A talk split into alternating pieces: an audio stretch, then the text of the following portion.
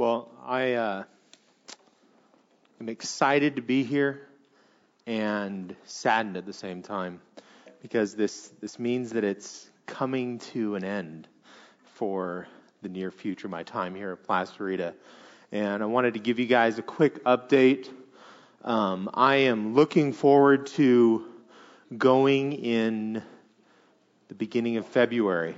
I was hoping to go by the end of January, but I had a visa appointment last week. And the Brazilian consulate asked for paperwork that I didn't have. And so it will take me about a week and a half to get that paperwork. And then I will go back to the consulate and say, Is this what you wanted? And hopefully they will say yes. And then I'll be going forward.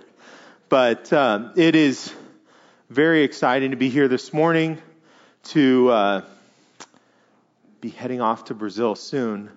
And I wanted to share this morning from 1 Thessalonians that which is my desire for what happens in the churches in Brazil.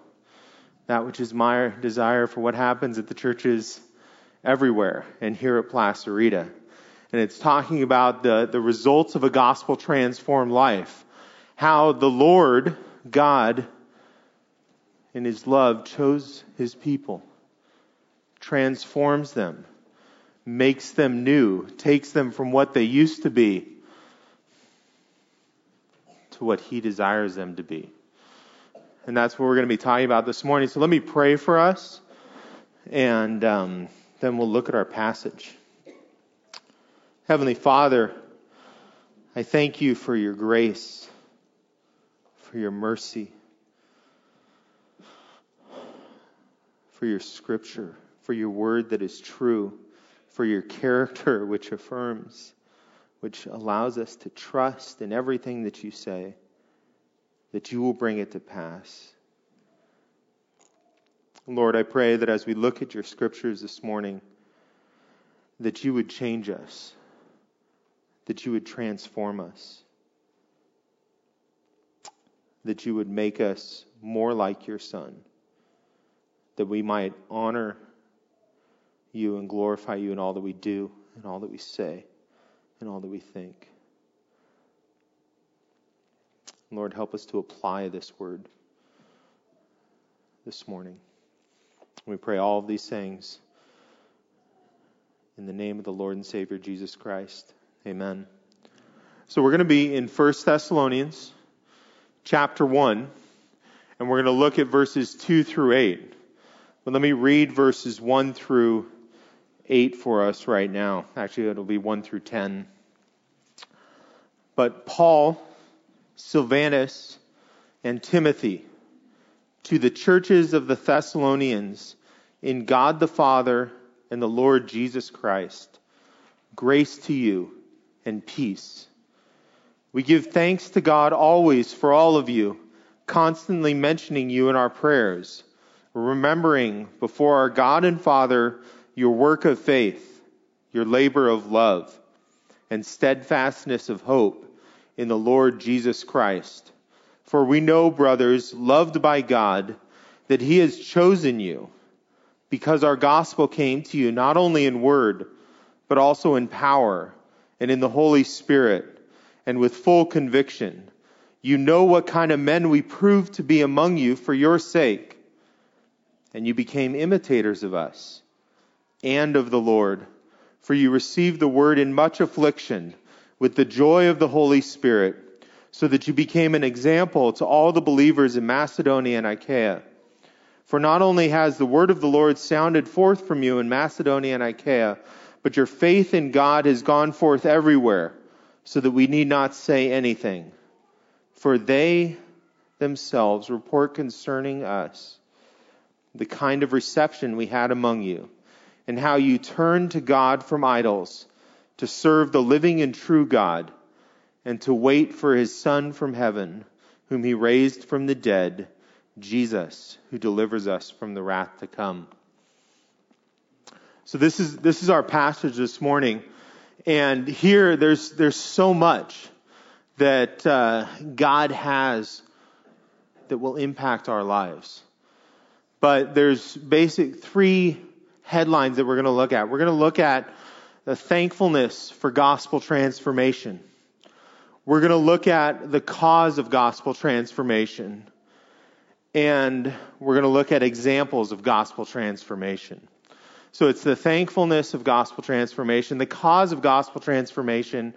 And if you guys are anything like me, you think about thankfulness and the cause, and you're like, can I get an example? Can I get a picture? And that'll be the third point, which is examples of gospel transformation that we might emulate and live like. So the first part is thankful for gospel transformation. Paul begins right here and he says, We give thanks to God always for all of you. We give thanks to God. He is sitting here and he's saying very simply, He knows the one who brought about this gospel transformation. It is God who brings about the gospel transformation. It is God who drives this. It is not our works. It is not our own effort. It is not our abilities but it is the Lord God who chose this, and He says, I want to give thanks to Him. Do we thank God for His work? Do we thank God when we remember how He has changed people? And then he talks about the next part, and he says, making, mentioning you in our prayers. When we're talking to God, it is praying. It is sitting there having a relationship, having a dialogue, praying to God, crying out to Him, asking Him to do His work, but also specifically here, thanking God for the work that He's done. You know, as we go through, and Paul sits here and he says, I give thanks to God, and I'm mentioning you in our prayers. Why is he doing this? Because he's remembering before our God and Father your work of faith, your labor of love, and your steadfastness of hope. What's driving this thankful prayer is the fact that Paul is remembering how the Thessalonians' lives have changed. For their work of faith, how they repented, how they turned from their sins to trust in Christ. You know, that was, we read that in verse 9. You know, he thanks them that they turned to God from the idols that they served. And then their labor of love, how they lived it out, how their life was actually truly transformed, how it was changed, how it was not just something done in word, but was put into practice. And then he thanks them for their steadfastness of hope, even though they received the gospel in affliction and hardships and trials and difficulties that they knew that Christ was going to return. That they knew that Jesus Christ will be the one who delivers us from the wrath to come. That they are waiting for this, this steadfastness of hope. And so when we think about believers, when we think about Christians, when Paul is thinking about the Thessalonians who turn from idols, he says that drives me to prayer. That drives me to give God thanks. That drives me to remember everything that's been done because of God's great work. And so as we look at this first part, this thankfulness of God's of gospel transformation, we also need to acknowledge and to know that it is God who drives this. It is not our works. It is seen in verse 4 right here. For we know, brothers, loved by God, that He has chosen you.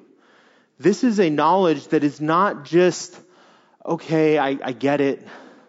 I understand this, but this is something that really cuts to kind of the core. Do you understand? Do you know without a shadow of a doubt that God has loved and chosen you? And you will know that without a shadow of a doubt if He truly has brought about the work of salvation in your life. There can be no other option. Your life will drastically change. It will be radically different and you will be convinced that He is God and that there is no other. And so it is God's love that drives us forward. It's God's love that has chosen us. I think that it is clearly talked about in Ephesians chapter 1, verses 4 and 5. So I'm going to start in verse 3 and say, Blessed be the Lord God and Father of our Lord Jesus Christ, who has blessed us in Christ with every spiritual blessing in the heavenly places, even as he chose us in him before the foundation of the world, that we should be holy and blameless before him in love. He predestined us for adoption through Jesus Christ according to the purpose of his will. It is God's choosing, it is God's love that drives this choosing that transforms the believer, transforms people. And when we think of that, it should cause us to give thanks. It should not be something that drives hardship or difficulties, but causes us to say, Thank you, God, for bringing about this gospel transformation. Thank you, God, for making me a new creature. Thank you, God, for changing me. And so when we first think of this passage, we need to think clearly and be thankful for gospel transformation. The second part of this passage talks about the cause of gospel transformation. What drives the gospel transformation? What brings this about? What, what is it? Is it something that is just word? Is it, oh man, I went down and I prayed a prayer and this is what I did?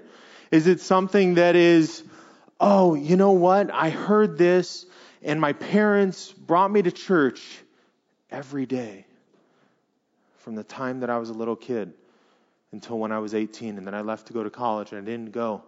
I didn't continue on in this. Is this what causes the gospel transformation? No. Right here in our passage, Paul says, Because our gospel came to you not only in word, but also in power, in the Holy Spirit, with full conviction. This is the gospel transformation. The gospel transformation comes from hearing the true gospel. Do you understand what the true gospel is?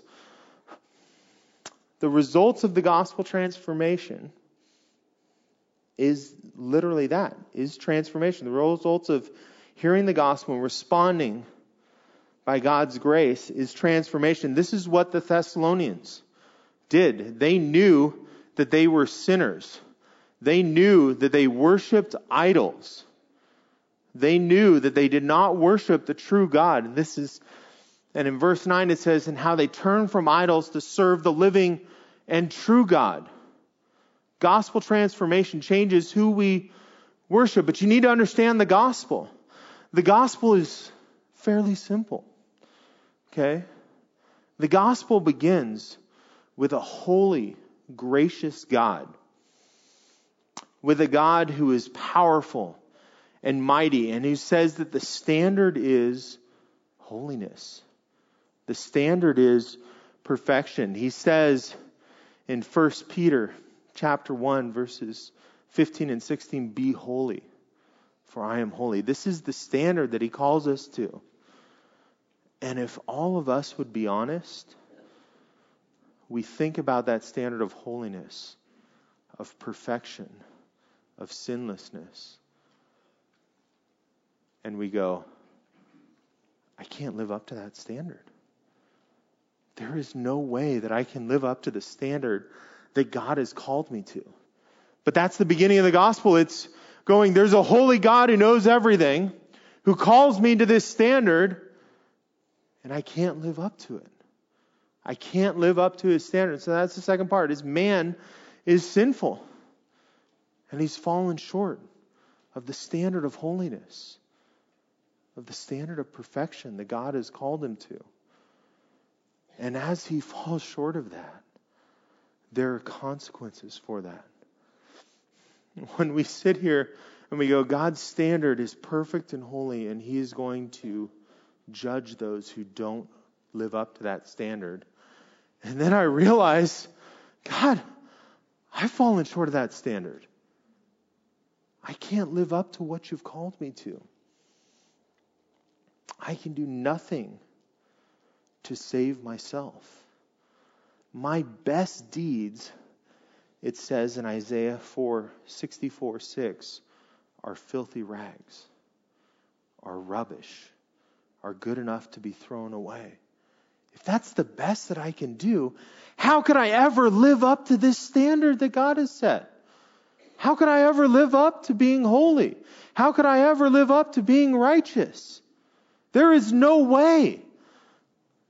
If you're like me, when the Lord opened my eyes to that, I realized I couldn't do it. I couldn't do it by reading my Bible more. I couldn't do it by coming to church. I couldn't do it by putting on this nice facade of being big biblical Ben, you know? I, I, I couldn't do it by righteous living. I couldn't do it by working on myself. I couldn't do it by saying, okay, you guys, you got to live up to the standard, but I can't do it myself.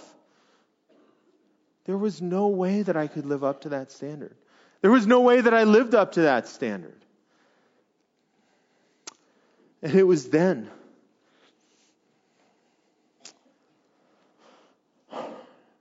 It was then that God revealed in the scriptures that there is only one way.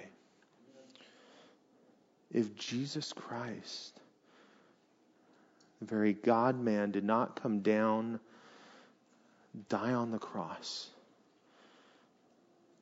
bear our sins, you know, it says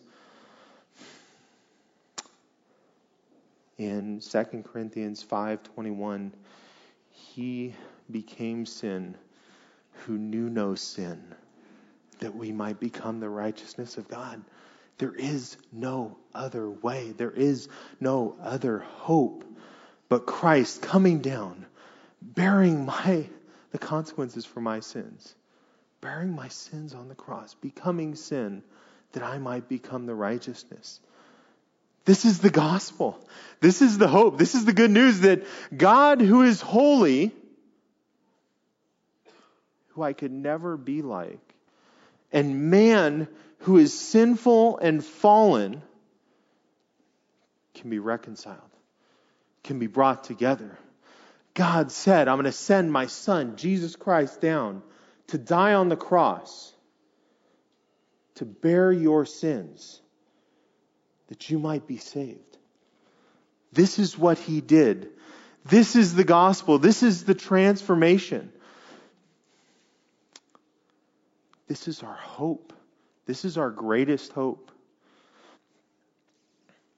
Is that Christ, what Christ accomplished on the cross. And the call is to turn, to trust, to believe that Christ is the only way to be saved not to continue to work on your own, not to serve idols, not to serve your own lusts, your desires, your own pride, not to work harder, but to trust in His completed work. And the scripture says, if you would turn, trust in Christ for the forgiveness of your sins, and you will be saved. Turn, trust in Him. But remember, it is only God's work. It's God's love that brings that about. We can't do it on our own. And the Thessalonians heard this gospel, heard this message, turned, trusted, and followed Christ. And that's what brought about this transformation. So the gospel came not only in word, which is the scriptures. This is what we preach. As Christians, if you have turned from your sins and trusted in Christ, and you're like, I don't know how to share with anybody. I don't know what to do. What should, what should I say? What could bring about transformation? What could bring about true repentance, turning? Well, it's the Word of God.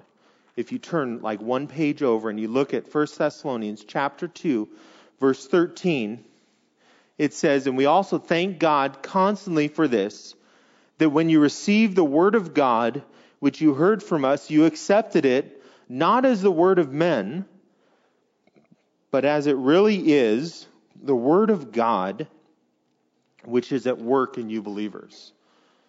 This is the gospel. This is the word of God which is at work in the believers. When we talk about evangelism, we talk about sharing the word, it's not, hey, this is a great idea for me. But we need to share the scriptures. We need to share the gospel. If you look in Isaiah 55, verses 10 and 11, I got scared for a second because I turned to Isaiah 56 and looked at verse 10, and that was not right. Okay. But if we look at Isaiah 55, verses 10 and 11, it says, For as the rain and the snow come down from heaven, and do not return there, but water the earth, making it bring forth and sprout, giving seed to the sower and bread to the eater, so shall my word be that goes out from my mouth. It shall not return to me empty.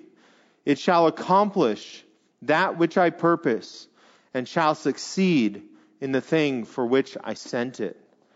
God's word, the scripture, is going to accomplish his purpose, is going to succeed in that which he sent it for. So the cause of gospel transformation is the word of God coming in, impacting people's lives, causing them to change, causing them to hear that there is hope, that there is a savior for those who are fallen. But the gospel did not come merely in word, but it also came with power. It came with authority. It came with the ability to transform people. Remember Isaiah 55:11. God's word will accomplish that which he purposed for it to accomplish. It will not return void. It will not fail to complete its task. It is not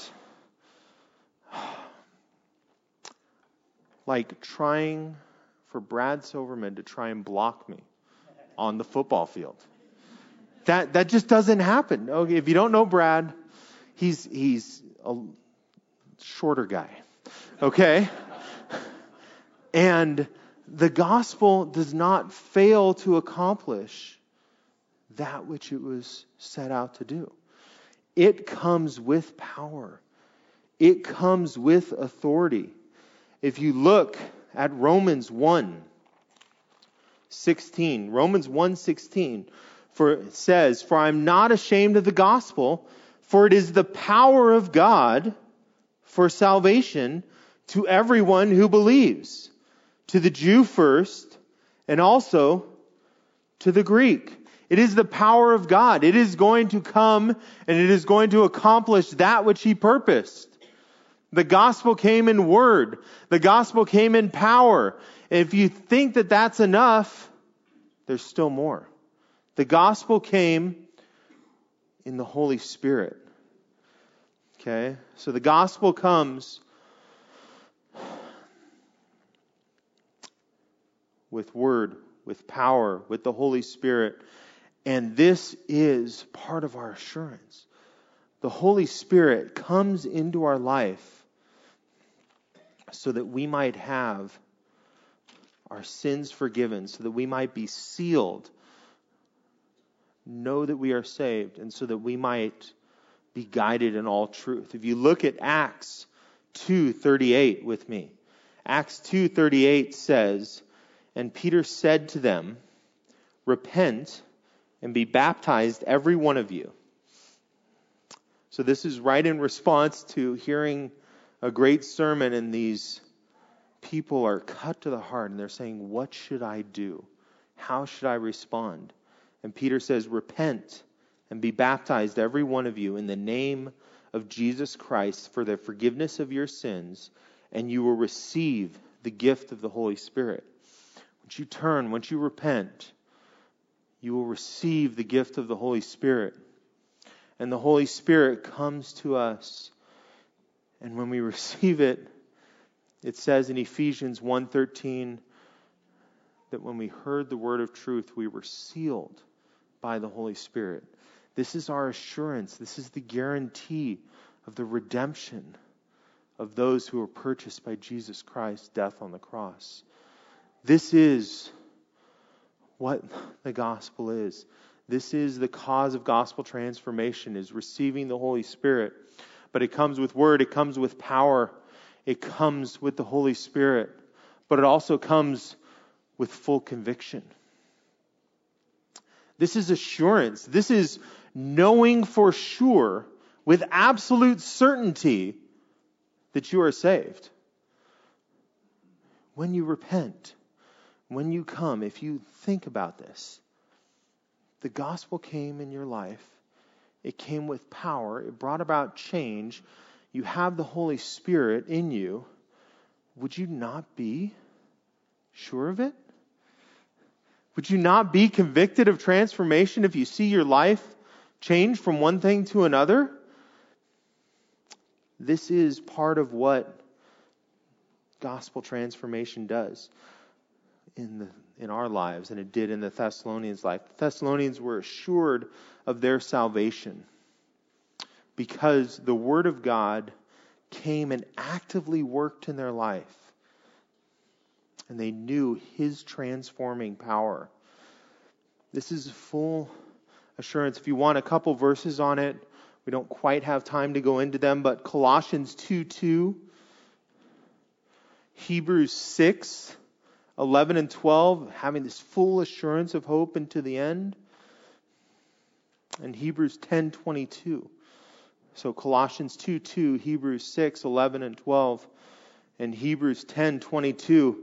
This is the cause of gospel transformation is the Word, is the power, is the Holy Spirit coming with full conviction, knowing that you are transformed.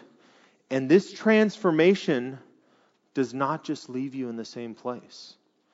It doesn't keep you doing the same things that you used to do.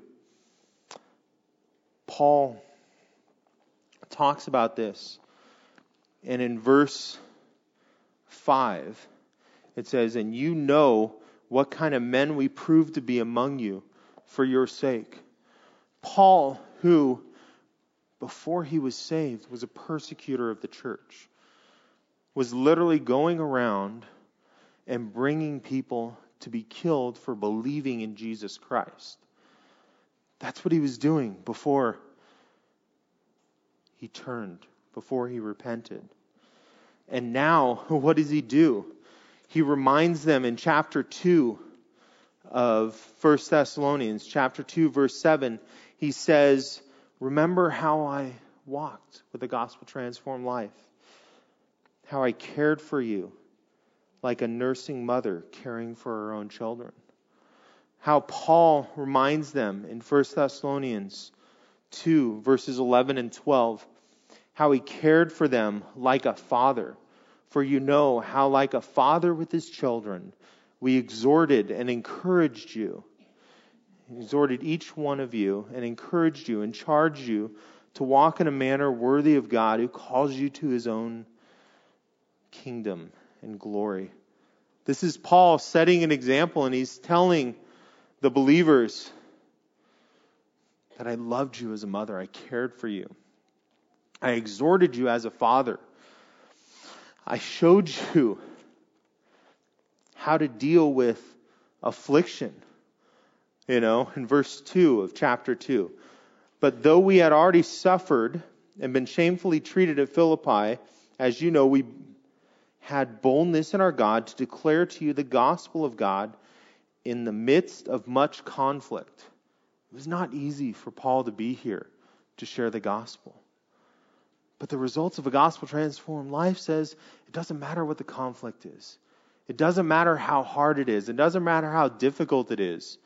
But you need to turn. You need to trust in God, who is the only hope for your salvation. And Paul set this example for the believers in Thessalonian, in Thessalonica. He set this example and he did it in a very short period of time. It was about three weeks that he was there. He came in shared the gospel, shared his life, exhorted, encouraged, and then he left. And these believers who were transformed by the gospel did not go, oh, that was too short. That wasn't long enough for me to see your life. That wasn't long enough for me to, you know, have this example. No. In verse 6 of our passage in 1 Thessalonians chapter 1, it says, And how you became imitators of us and of the Lord. For you received the word in much affliction with the joy of the Holy Spirit, so that you became an example to all the believers in Macedonia and Achaia. So after Paul had left, after Paul had walked out and given them this great example for three weeks, it was in the midst of trials. You know, some of the believers were found, they were punished, they were fined, they sent Paul, Silvanus, and Timothy along. And what did they do? They close up shop? Did they say, no, it's, it's too tough? No, they received the example and they followed it. They became an imitator and they shared the gospel in the midst of affliction, in the midst of trials, in the midst of hardships. But when you look at the passage, the Thessalonian example was how they not only dealt with the affliction, but I love how it says, with the joy of the Holy Spirit. So, in the midst of hardships, in the midst of trials, they were transformed by the gospel and they received the Holy Spirit, and it brought them joy to walk through these things because they knew that they were imitating God.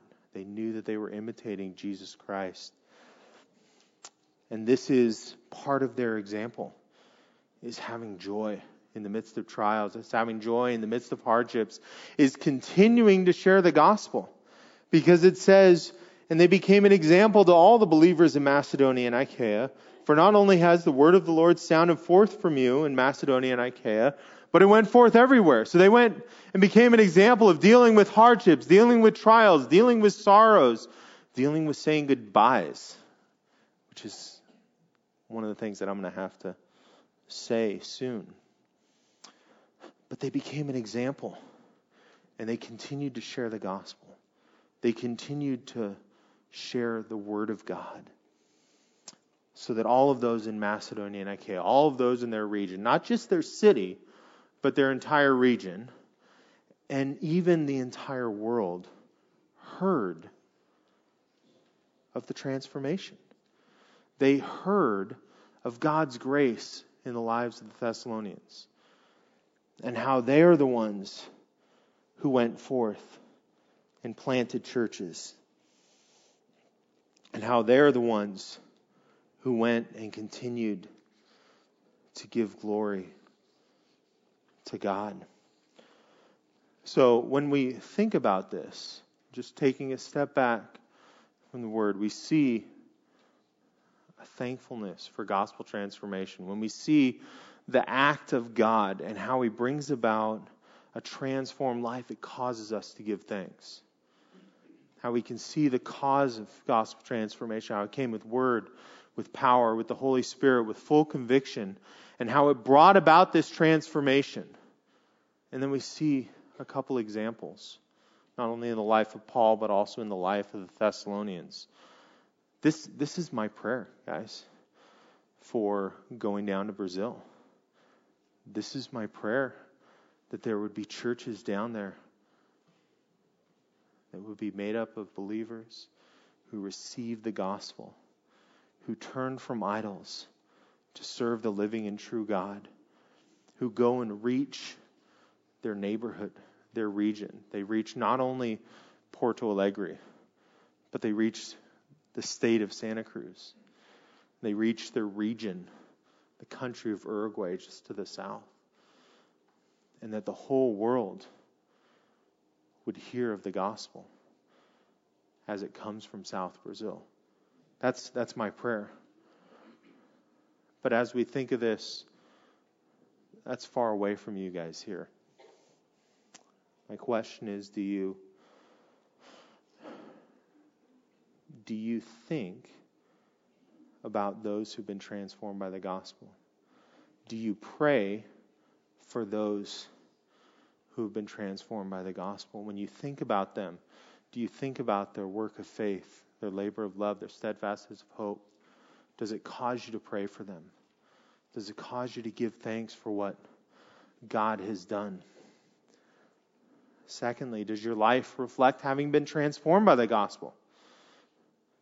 Do you live a life that is different and changed with hope? Do you have the Holy Spirit indwelling you? Or do you have have you seen the power of God bring about changes in your life and turning from serving idols to serving the living and true God? Does your life reflect that? If it doesn't, cry out to God. Cry to Him, plead with Him, change me. Then the third question is Are you making disciples? Are you being an example for others? That they would see a gospel transformed life and that they would be pointed towards who God is and who Christ is by your life and by your words and by your interaction with them. So let me pray for us and we'll come to a close. Heavenly Father, I thank you for your word how it is true, for your gospel, how it is sure and can bring about salvation, Lord. I pray, God, that you would do your work in each and every one of our lives, that we would reflect you more, that we would become more like Jesus. And we would turn from our idols to serve the living and true God, and that we would be an example to others and call others to do likewise. I pray, Heavenly Father, that you would return soon. And we look forward to that day with great hope and expectations. But till you come, help us to be faithful to imitate you and to follow what you have said in your scriptures. We pray all these things in the name of the Lord Jesus Christ. Amen.